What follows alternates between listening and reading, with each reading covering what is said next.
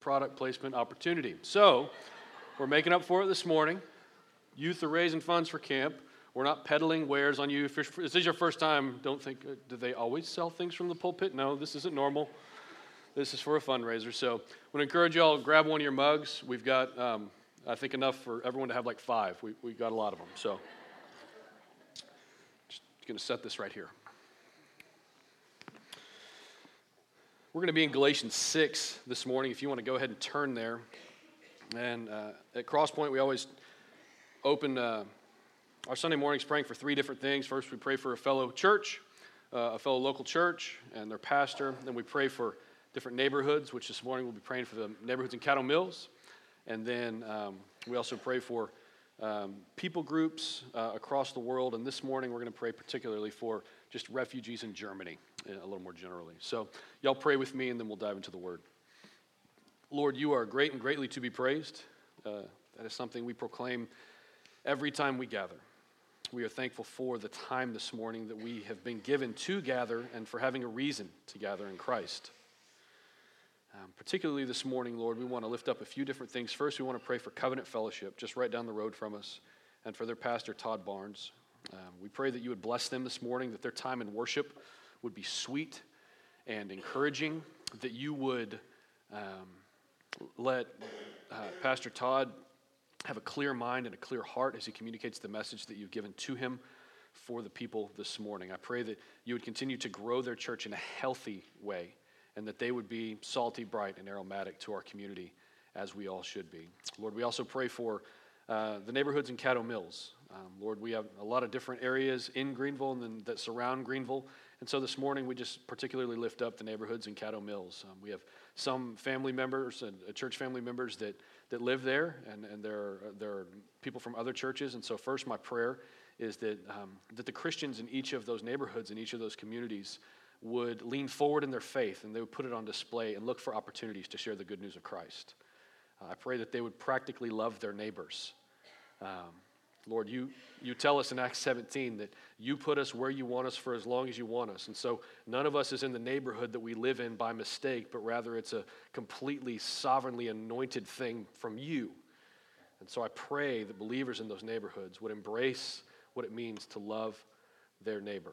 I pray for the unbelievers in those neighborhoods that, in fact, um, through encouragement, through love, um, through maybe conversations, that, that they would come to know Christ.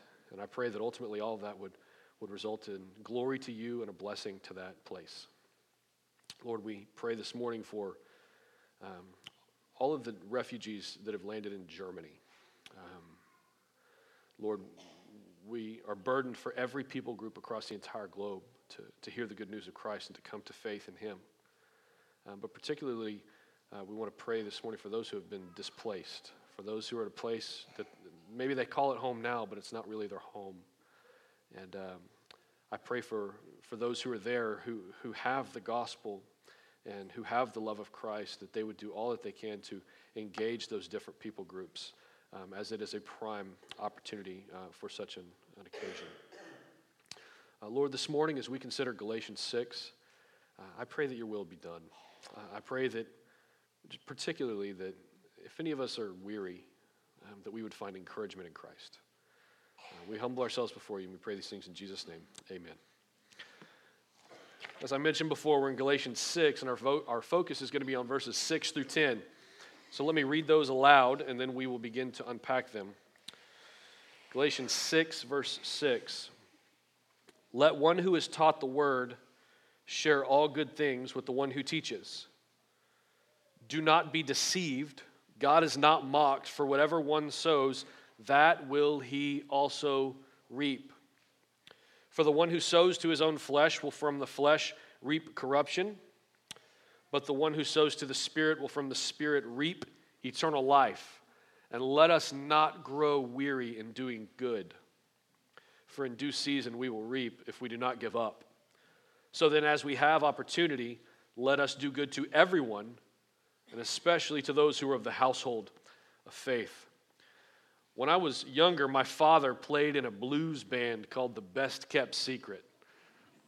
Let me tell you, it's pretty cool to have a dad who plays bass. My dad's, all, me and my brothers are all over six foot. My dad's five eight, And so uh, it's pretty cool to have a dad who plays in a blues band, plays bass, because all they do is move their neck. You know, they kind of do this thing.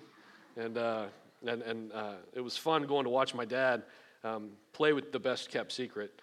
Uh, for four years, they featured a guy uh, who you may have heard of named Joe Jonas. Now, if, if you're thinking, how did your older five-eight dad play bass for the Jonas Brothers? This is a very different Joe Jonas. This is not the same Joe Jonas as the Jonas Brothers.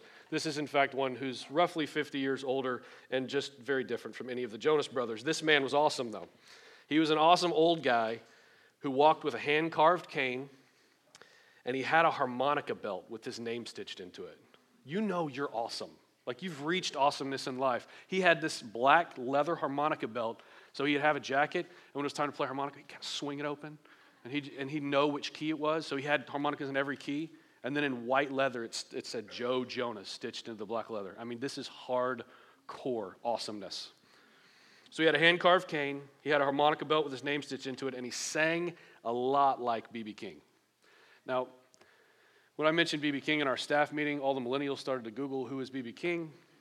Can I get a show of hands of who knows who B.B. King is, just so I know what we're dealing with? Because I titled the sermon "The Thrill Is Gone," and I, I don't want to know. I, so hands up, hands up.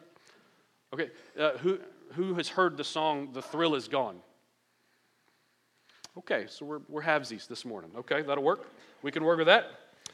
So, one of the best covers uh, that, that Joe would do was a blues song called The Thrill Is Gone. Now, I'm not going to sing it uh, this morning, though, though, I thought about it. Uh, but I can give you background to help you kind of dive into what it was like to hear Joe sing The Thrill Is Gone. This is a song about a man singing the blues because he and his lady were done. We don't know what happened between the two of them other than she done done him wrong. So every time that Joe took the stage to sing this song, he sang it as though it had just happened to him. I mean, Joe sang it with, with passion and conviction as though his lady had done him wrong and maybe they had just broken up before he took the stage. He was convincing. And when people sing in such a way, the people listening begin to identify with the song. They kind of like kind of do that and they bite their lip and they kind of they kind of start singing along and they start trying to identify with you know, areas in their life where, where the thrill might be gone. This song in particular has become a bit of a catchline for people in all sorts of different situations. Some say of a relationship, in reference to a relationship, that the thrill is gone. Or they'll say in reference to a job that the thrill is gone or just some situation that began in a really enjoyable and fulfilling way, but then went south for whatever reason, people say of that situation, the thrill is gone. Some other ways that we as a culture might say the thrill is gone is by saying the honeymoon period is over, or the grass is greener on the other side. It all conveys a notion that what you have used to be good enough, but it isn't good enough now. I want us to hear that as we dive into Galatians this morning because that's actually our context. What you have used to be good enough, but it isn't good enough now. That helps us to understand the context for the Galatian church. For them, what they had in Christ was now not good enough. The thrill was gone for them. So, to understand their context, let's, let's take a look at a few verses. We have a screen up here uh, a slide that says Galatian context. First, you can turn there and look and read if you'd like, or you can just listen. I know we have all of the kiddos in here this morning, so I have an abundance of slides to try to make it as easy as possible to follow along. So you can turn if you'd like, or you can just listen. It's, uh, either way is fine. First, in 1 3 through 8, what we see in this Galatian context, because what I'm preaching this morning is something that's a concluding statement from the end of a book that we don't have context for. So we got to take at least a minute to figure out where we're standing so we understand the verses that we're looking at. So, number one, uh, in verse chapter 1, verses 3 through 8, the Galatians were new believers who were quickly deserting the God who has called them to Christ by turning to another gospel. So, for them, this gospel of Jesus was not quite good enough, and they had grown weary of it. And so they were turning to what is said another gospel, even though as Paul goes on to say, there really isn't another gospel. But that's what they were doing. So that gives you an idea of their weariness and their state. And the second thing is in 3 1, it says, O foolish Galatians, who has bewitched you? That, that tells you that they've been bewitched. Bewitched simply means um, someone has taken them from believing. They've fooled them. They've sort of um, shifted something to make them begin to believe something that they did not previously believe. Who has bewitched you? In 5 7, it says, You were running well. Who hindered you from obeying the truth? So they've been hindered from obeying the truth. That's our context this morning. And then in 612, it says, It is those who want to make a good showing in the flesh who would force you to be circumcised, and only in order that they may not be persecuted for the cross of Christ. This was their setting, and we need to understand it as we dive into the word this morning. In summary, at first, Christ was enough. But the thrill is gone, and Christ is not enough now. They feel like the good life is found in maybe Christ plus something. In this case, it would be circumcision. And because of this, because they are moving in that direction, their thoughts and their actions are moving in that direction, they are growing weary of the gospel life and they're growing weary of doing good. This gives us the context that we need to understand Paul's exhortation at the end of this letter. Things had happened in these people's lives that made them not so fired up about church anymore. Things had happened in these people's lives that made them not so fired up about church people anymore. People had hap- things had happened in these people's lives that had made them not so fired up about church work anymore. Consider, maybe you can identify with such things. Life had been hard on them. Things were confusing, and they were in this state of weariness. So, our roadmap for the morning is first, we're going to deal with 6 7, which is central to all the truth we talk about this morning. And then we're going to look at three application points that are found. We're going to do first verse 8, then verse 6, and then verses 9 through 10, the application points found in each of those. Paul's response to hearing that they have grown weary is a statement of absolute truth. 6 verse 7 says this Do not be deceived. God is not mocked. For whatever one sows, that will he also do not be deceived.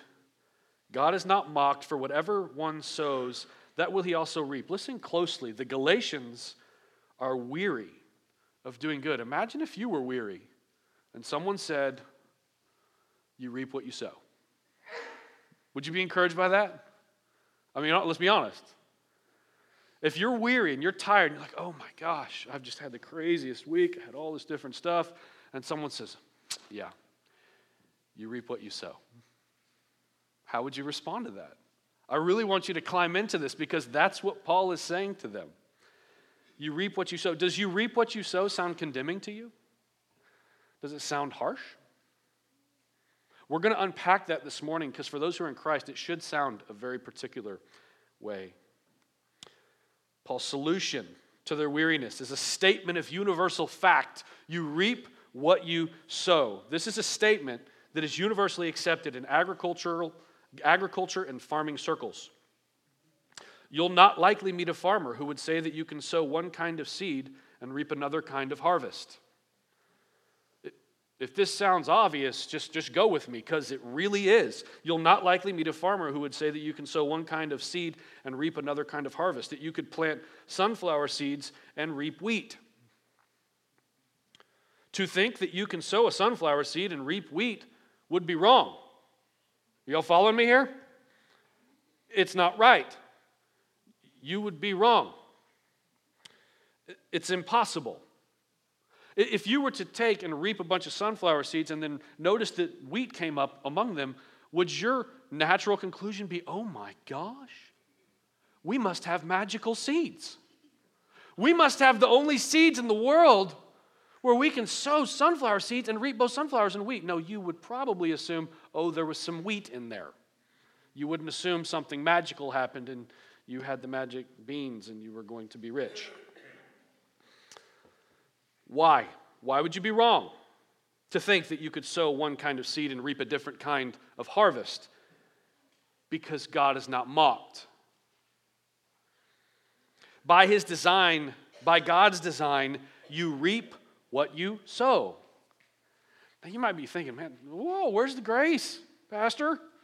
Where's the grace? You reap what you sow. I thought the good news of the gospel is that you don't get what you deserve. That is grace, but in fact, when you have the Spirit and you reap to the flesh, you, you reap what you sow. This is not something that's simply true for some people, it's universally true. Every culture and every community across the entire face of the earth for all of time can attest to the reality that you reap what you sow.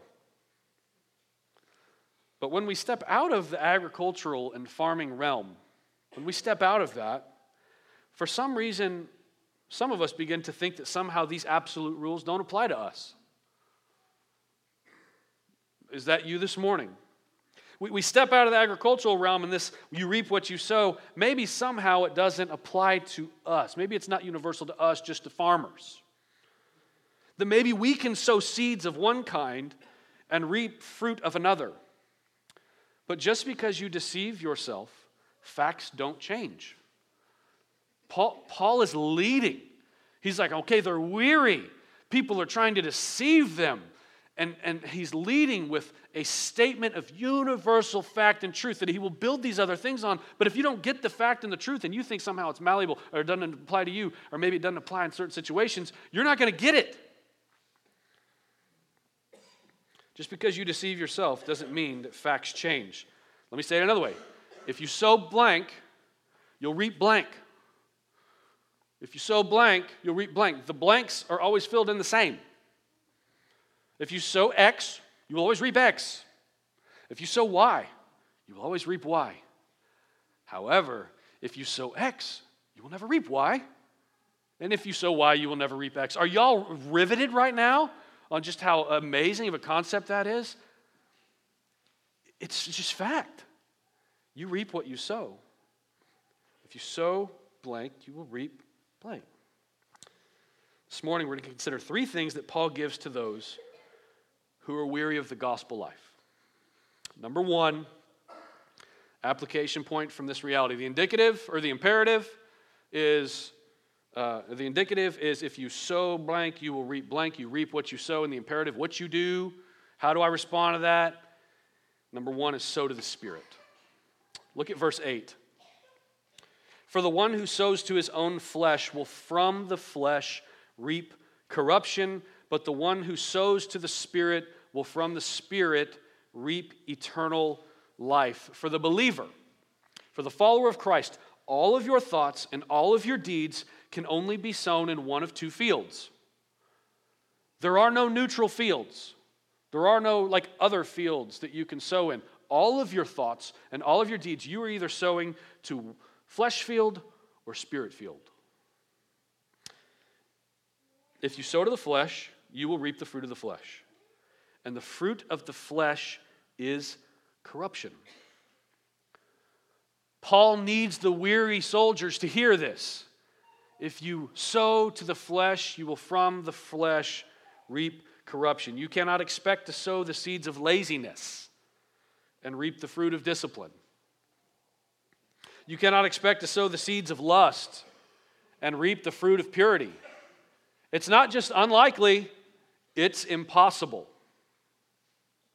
You cannot expect to sow the seeds of anxiety and fear and then somehow expect to reap the fruit of peace. Such things are impossible. And notice how inward focused it is to sow to your own flesh. This is a really important point. It is not just even flesh in general, but your own flesh. It's inward focused. So the two fields you can sow to are the field of your own flesh, inward focused, or the field of the Spirit. The beautiful reality for the follower of Christ is that you can, in fact, sow to the Spirit and reap the fruit of the Spirit. Very important point this morning. This is the gospel. This is the good news of the gospel. In your flesh, you are dead in your trespasses and sins, and the wages of sin is death. That means in your flesh, what you do is sin and what you get for sin is death. And that's the, it, that's the end of it if there's no gospel. But because Christ came to earth and Christ lived a perfect life, Christ died on the cross, and Christ conquered death, he says, for those who are united to him by faith, you get the gift of the Spirit. And so, what we're talking about this morning is this magnificent, otherworldly possibility now that was previously an impossibility that we can sow to the Spirit. Believers, even if you're weary, you can sow to the Spirit. Paul found this to be extremely important to this church in Galatia that was kind of falling apart. You can sow to the Spirit. And the fruit of the Spirit is, kids, you can say it along with me if you remember the song. The fruit of the Spirit is love, joy, peace, patience, kindness, goodness, faithfulness, gentleness, and self control. If any of you adults are convicted right now, you should be. That was a gamble and it paid off. The children are learnt. That's the fruit of the Spirit. The fruit of the Spirit is love, joy, peace, patience, kindness, goodness, faithfulness, gentleness, and self control. And in Christ, you have the opportunity now to be able to sow to the Spirit and reap that fruit. I mean, this would just be like really great news. But I think we get so bogged down that sometimes it sounds like it's bad news, like it's, like it's condemning, like you reap what you sow, as opposed to you reap what you sow, perhaps fruit of the Spirit, which is great news. What does it mean to sow to the Spirit? To sow to the Spirit is to find where the Spirit aims to produce fruit, which we know, it's not a secret, and invest the seed of your time, your resources, your energy, your thoughts, and your actions in that direction. That's what it means to sow to the Spirit. And when we do, we don't reap from the flesh. We don't reap corruption. When we sow to the Spirit, we reap the fruit of the Spirit. And that's actually summed up in verse 8. Look at what it says. For the one who sows to his own flesh will from the flesh reap corruption, but the one who sows to the Spirit will from the Spirit reap what? Eternal life. Eternal life. Now, at first glance, this may sound like this. Y'all follow me, because if you're not blown away by the concept of reaping eternal life, it may be because we're thinking of it in one of two, maybe different ways. So, so what I'm getting at is this it could sound a little bit like if I sow to the flesh, I'll reap eternal life. That could sound like do good things now and reap the reward for those good things after you die. Right? That's what it could sound like. Do good things now, reap the reward of those good things after you die. Is that encouragement? Well, sure it is, right? Uh, it says, lay up for yourself treasure in heaven where moth and rust do not destroy. That must mean that in some way, what we do now is, in fact, laying up treasure in heaven. But something that I've always kind of thought about, I'll just be honest with y'all, I've, I've just, I, I can't fully wrap my head around this whole thing. Because when I die, I don't have sin, right? So, like, I think there's different treasure in heaven because different people lay up different treasure in heaven. So, like, maybe I'm in a shack and you're in a mansion. But am I going to care if I don't know how to covet? See, this is what the human mind does. We try to backtrack our way out of the doing of the good things and the sowing to the Spirit. We, we, we think, like, well, okay, that's great at the end of life, but my Tuesday kind of stinks right now. How, what, what, what benefit is there in sowing to the Spirit right now it's, it's just, I think it's hard for humans to just simply only say the, the, the, the, the carrot, the, the encouragement at the end is that when you die, it'll be better and things will be good. That is true, but it's not all of it. So we might be thinking this sounds like do good things now, reap a harvest, or a reward when you die. Or even worse, it may sound like works based salvation. Reap what you sow can kind of sound like what goes around comes around. What's the difference between that and karma? Well, we're not talking about karma. We're talking about this, this fruitfulness of life. This is not works based salvation. It could sound like the very thing that was making the Galatians weary of doing good. If you do the good, you get the good. And then they start trying to redefine what the good is. So it could sound like works based salvation. It could sound like just something that happens way off in the distance in the future. So, what I think we must, must, must, must, must understand this morning is what is eternal life? It might sound like an easy answer. You might be like, well, I think it's life that's eternal, Pastor. That's true, but, but, but there's some things about eternal life that if we don't get it, we miss what it means to sow to the Spirit. Colossians 1.13 says, He has delivered us from the domain of darkness and transferred us to the kingdom of his beloved Son. We will not only one day be transferred to this kingdom of eternal life after we die, but we're, we're transferred now. Upon faith in Christ, upon salvation. You who are in Christ, you who have faith in the finished work of Christ, you who are walking with Jesus, you have eternal life, not just later, but now. John 5 24 says, Truly, truly, I say to you, whoever hears my word and believes him who sent me has eternal life, not will one day have.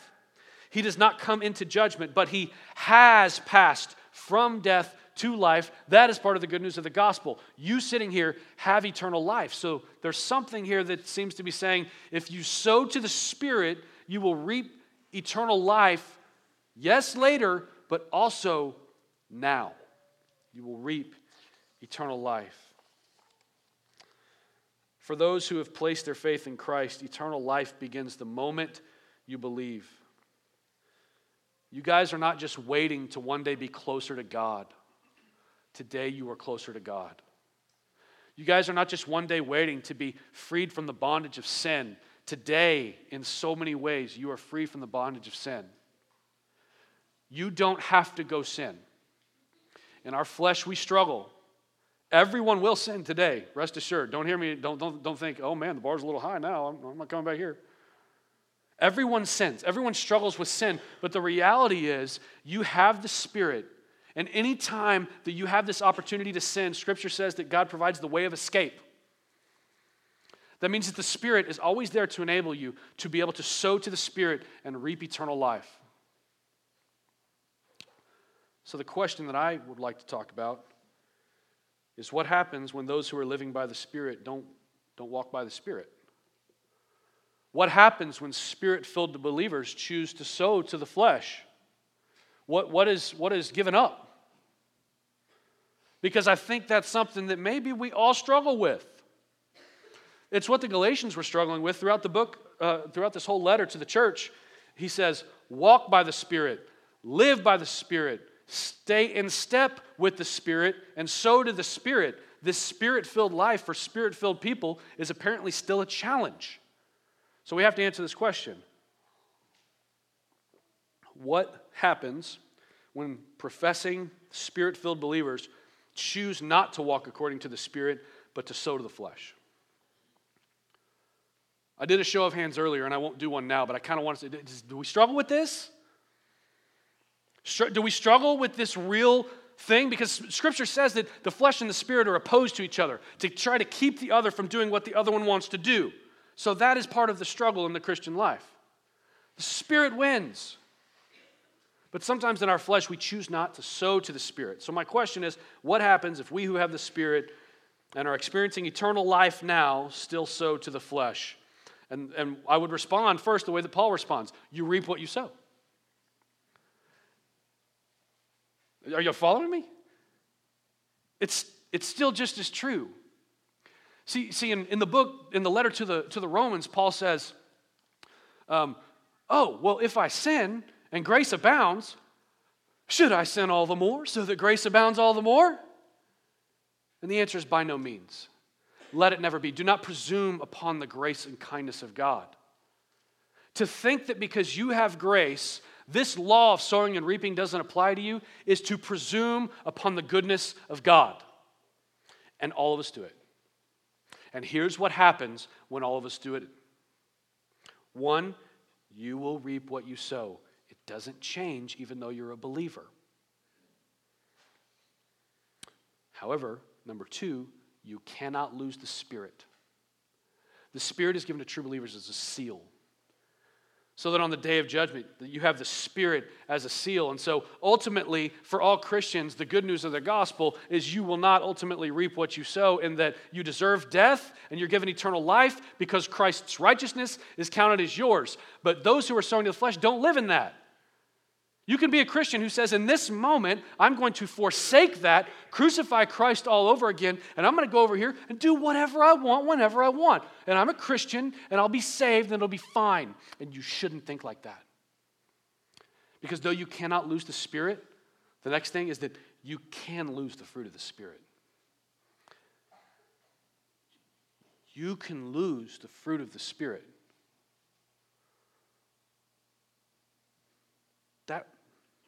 that should do something to you to hear that. When you sow to the flesh, remember, if you sow blank, you reap blank. When you sow to the flesh, you're not going to reap from the Spirit. It's, it's a universal impossibility. Why? Because God won't be mocked. Why? Because everything in the earth, every tree you look at reminds you that you reap what you sow. Every single flower that buds reminds you that what you reap is what you sow. So I cannot, even as a Christian, sow to the flesh and expect to reap from the Spirit. So that you cannot lose the Spirit, you can lose the fruit of the Spirit. This is what the corruption is. When you sow to the flesh, you reap corruption. Corruption is the loss of the fruit of the Spirit. The fourth thing is that you can have consequences of sins that are forgiven. I see this in my kids a lot, where they're really rude to each other. Sometimes, I know I'm a pastor, sometimes my children are rude um, to each other and other kids. And sometimes I'm rude to them. But, but my kids will be playing and they'll be fighting, and you know, maybe one of them hits the other one. Why did you hit them? We don't hit. This is crazy. What, what, what in the world made you think that as a young Christian, you could look at your sister and say, well, that's not okay. And so at that moment, one of the children could be filled with, with shame and guilt, which what we're hoping for the Christian is conviction. And through the conviction, they move towards repentance and they say to their sibling, I'm sorry. I apologize. And the sibling responds in the spirit and says, I forgive you. And then 10 minutes later, the same sibling hits that sibling again. Okay, let's go through the whole thing again. Apparently, the first time it didn't take. What should you do? Not hit. What should you say? I apologize. And what should you say? I forgive you. Ten minutes later, sibling hits the sibling. You see what I'm saying? And then it's funny because what happens at the end is um, the sibling who has been hit doesn't want to play with the other sibling anymore. Have you experienced that in your life? You get popped over and over again. You're like, yeah, I forgive you, but I don't want to be around you anymore. That's what happens with the kids. And then the, the forgiven sibling, so overwhelmed with the injustice, will come to me and say, Dad, they don't want to play with me. I'm like, it's because you keep hitting them. But I apologized. Uh, well, they forgave you. Then why don't they want to play with me? Because it's a consequence of your sin. You're forgiven of the sin, but there's still a consequence in this life. Like I said earlier, you can't expect to sow the seeds of laziness and reap the fruit of, of discipline and productivity. You cannot sow the seeds of lust and expect to somehow reap the fruit of purity. Though your sins are entirely, completely, and totally forgiven, you can have consequences of sins that are forgiven. That's where all the relational brokenness comes from. Every relation, every conflict that ever existed comes from the fact that unmet, of unmet expectations. We sin against each other. Why are there quarrels and fights among you? Because you, you, you have what you don't want or you don't have what you want, so you fight to get it. That's sowing to the flesh. So you can have consequences of sins that are forgiven. And that can happen now, and that can happen eternally. Because we want to bear that fruit now, but we won't bear that fruit if we're sowing to the flesh, and we want to see the, the fruit of that eternally but there are things that we can, we can, um, we can jeopardize in, in the way of eternal blessing in how we live right now. And so I'm not really sure how to fully explain the full extent of eternal realities like that, but I really encourage you, as Paul does, to sit with it. To sit with the reality that you, you can't reap one thing and sow a different thing. The Galatians needed to be reminded that though they have the Spirit, they must also walk in the Spirit and sow to the Spirit because the consequences that come from continuing to sow to their own flesh are making them sick. It's making them weary. We don't encourage you to take the supper if you're unrepentant because it says the supper can somehow make you sick. I'm not making that up. I'm not giving you my ideas. That's what it says in Corinthians. For the Galatians, it was making them turn from Christ rather than lean into Christ. They're people who have the Spirit. And they're people who are, who are professing believers, but they're people who are trying to bring in some other things to make it a little better. And the reality is, it was making them turn from Christ. So, the first thing and the longest point of the morning, in case you're wondering, is sow to the Spirit. The second thing is sow to the Word. So, sow to the Spirit is the thing we have to dive into first because it's like the umbrella that all other good Christian sowing happens under. So anything that you're supposed to do that is good, that Paul's going to encourage this Galatian church in, falls under this umbrella of sowing to the Spirit. And the fir- one of the first things he mentions is sowing to the Word. It says in verse 6 Let the one who is taught the Word share all good things with the one who teaches. For those who are weary, you must persevere in the Word of God. Just think about how important that is because what happens when you grow weary of all the God stuff or all the Christian stuff or all the gospel stuff or all the church stuff? Do you inevitably end up putting your Bible down or maybe forgetting where you left it? I think that happens for a lot of people. So, the very thing that you need, it's like when you need to take medicine, but you're frustrated with the medicine, and then I'm not going to take it anymore, but it's what you need to get. Like, like the word is so much more than just medicine.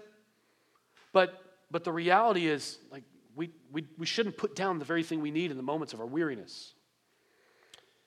You must sow to the word. God gives to the church with teachers and preachers to help you with that, not to replace your personal time in studying devotionals. You hear that? We don't stand up here week after week to try to, to try to show you something that you couldn't figure out on your own. Every believer has been given the Word of God, and every believer has been given the Holy Spirit and man, that's a lot. You can open your word and know what's going on. What we do is we try to help you dig deeper and to understand it even more fully and to help you grow even closer to the Lord. That's the task. That's the shepherding of the flock, and it's unto eternal life. So, what we're doing here has an eternal consequence that's huge. So, the, the Lord of all of this, God gives the church teachers and preachers to help you not to replace your personal time in studying devotionals. Consider what this verse implies. People who are willing to pay someone to help them understand the Word of God are people who take the Word of God seriously. I don't have a personal trainer, right?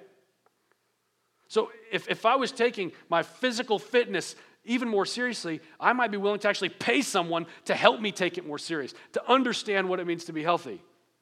So, people who do that, who have a trainer, who go to a class, or whatever, you can assume that because they're investing their resources in that, that they are in fact very serious about fitness. It's the same with the word. If we're willing to pay someone to help us understand the word, it shows that we are people of the word who are willing to invest in the word of God because it is central in our lives.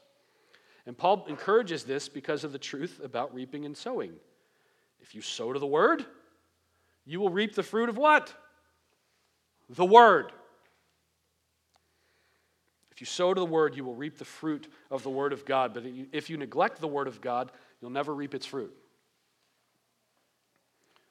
We'll close our Bibles. We'll get upset. We'll quit doing our devotionals. We'll set them to the side. But you'll never reap the fruit of what's in there if you don't sow to it. 2 Timothy 3:16 through 17 says this.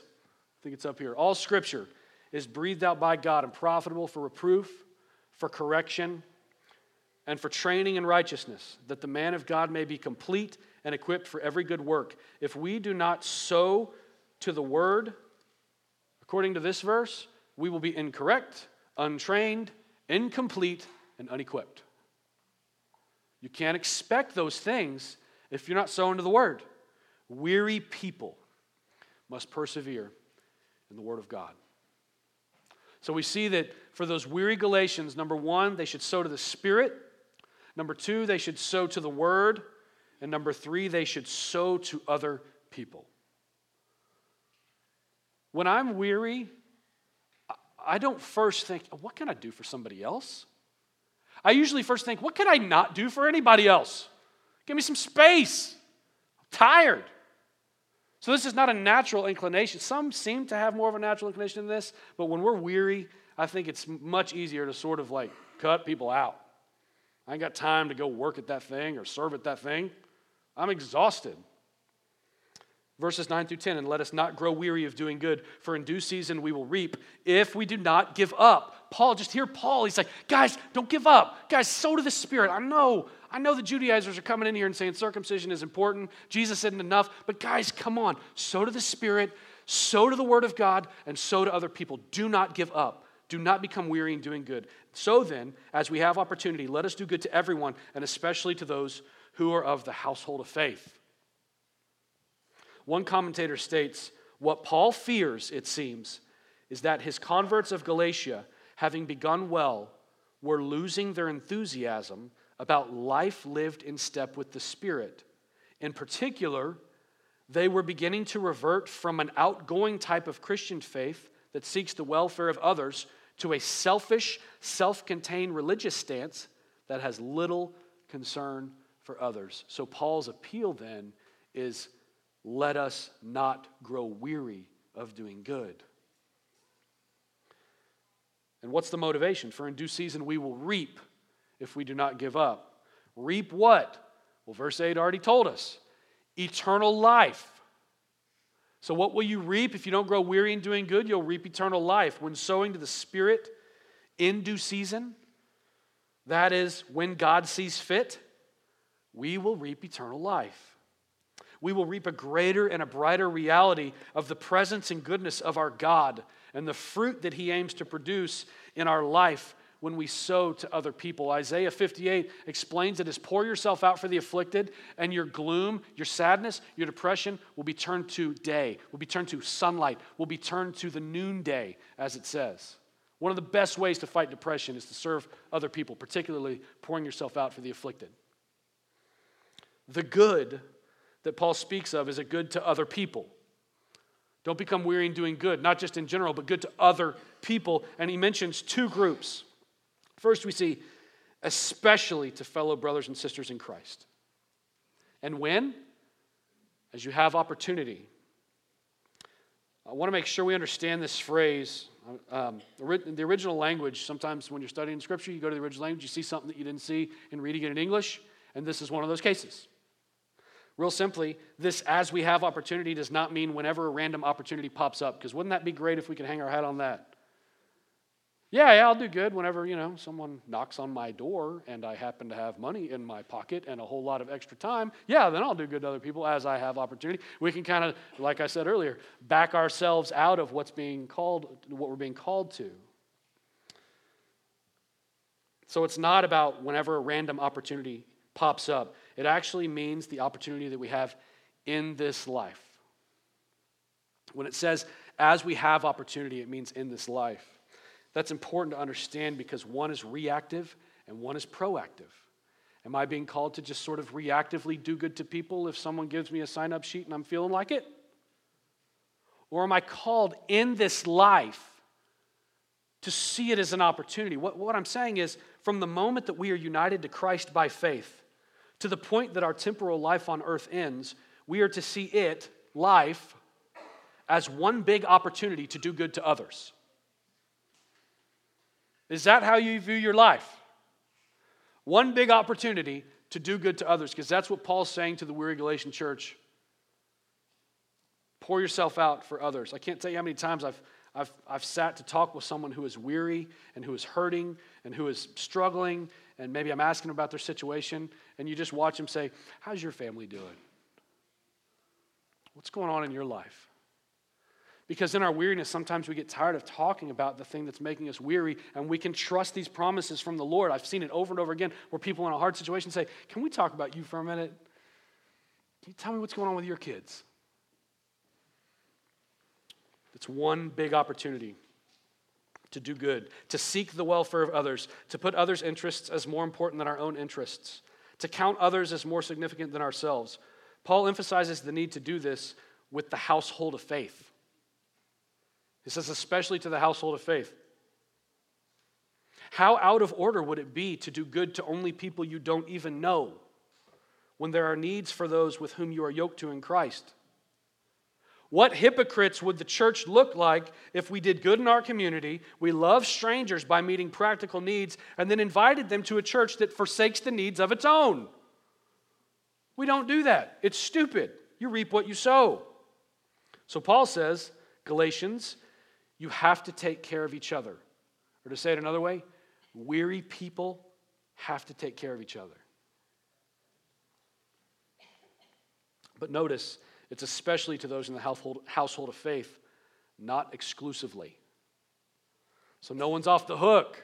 You might be thinking, ooh, I like that, because I, I generally like my brothers and sisters in Christ better. I like having you know, dinner with, with people who believe what I believe. But it doesn't say exclusively. So, conversely, what hypocrites we would be if we took only good care of each other while a lost and dying world goes without their needs being met by those who carry out the gospel. The greatest need that a lost and dying world has, you have the solution for.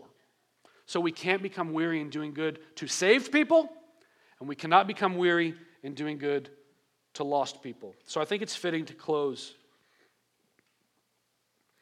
with an encouragement and a question. First, the question In what ways have you grown weary? In what areas of your life can you say the thrill is gone? I really want us to take a minute to think through this before we take the supper. Because when we take the supper, what we do is we confess things to the Lord, confess sin to the Lord. He forgives us. If, if we're reminded to talk to somebody else, it's a, it's a time to keep short accounts. But there's things that make all of us weary. And so I would just ask you this morning in what ways have you grown weary? In what areas of your life can you say that the thrill is gone? One theologian put it this way Probably the worst enemy of enthusiasm is time. Human beings have a remarkable and sad capacity for getting tired of wonderful things. That's us. Human beings have a remarkable and sad capacity for getting tired of wonderful things. Probably the most obvious example this time of year is spending one day giving thanks for all that we have and the next day waking up at 4 a.m. to assault strangers to try to get the things we don't have. We have Thanksgiving, and then we have Black Friday. One whole day, so thankful. Look at all we have. The next day, it's like you will die if you do not get whatever happens to be 30% cheaper than it was the day before. I would encourage you to sleep in. Yes. You agree. I don't, I don't know if my wife will agree with me on that. I'll, I want to play that, play that safe there. I'm not, I'm not saying you're evil if you do Black Friday shopping. I'm just saying, look at the, it explains this, di- this dichotomy here, right? It explains this thing where we're just so thankful. And then just, just, just moments later, we're not.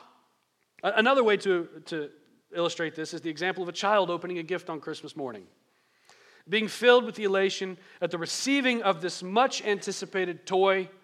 And what happens, parents? We all know what happens. Only to push it aside and play with the box that it came in by the end of the day. We've all experienced that. How many parents have sat and said, We spent hundreds of dollars, boxes would have been cheaper? Easily, how easily, how easily human beings grow tired of wonderful things. So, where are you weary of doing good? I want to encourage you to be honest. Perhaps it's in your marriage. Perhaps you're weary of being a husband. Perhaps you're weary of being a wife. Maybe it's in your parenting. Perhaps you're weary of being a dad or weary of being a mom. Perhaps you're weary of your job. We get really down into the weeds as a church, perhaps, perhaps you're weary of your life group. We're weary of life group shepherding. Become weary of deaconing. We become weary of good things. Or weary of serving in the ministry, serving in the nursery. Weary of evangelism, weary of time in the Word, and even weary of prayer.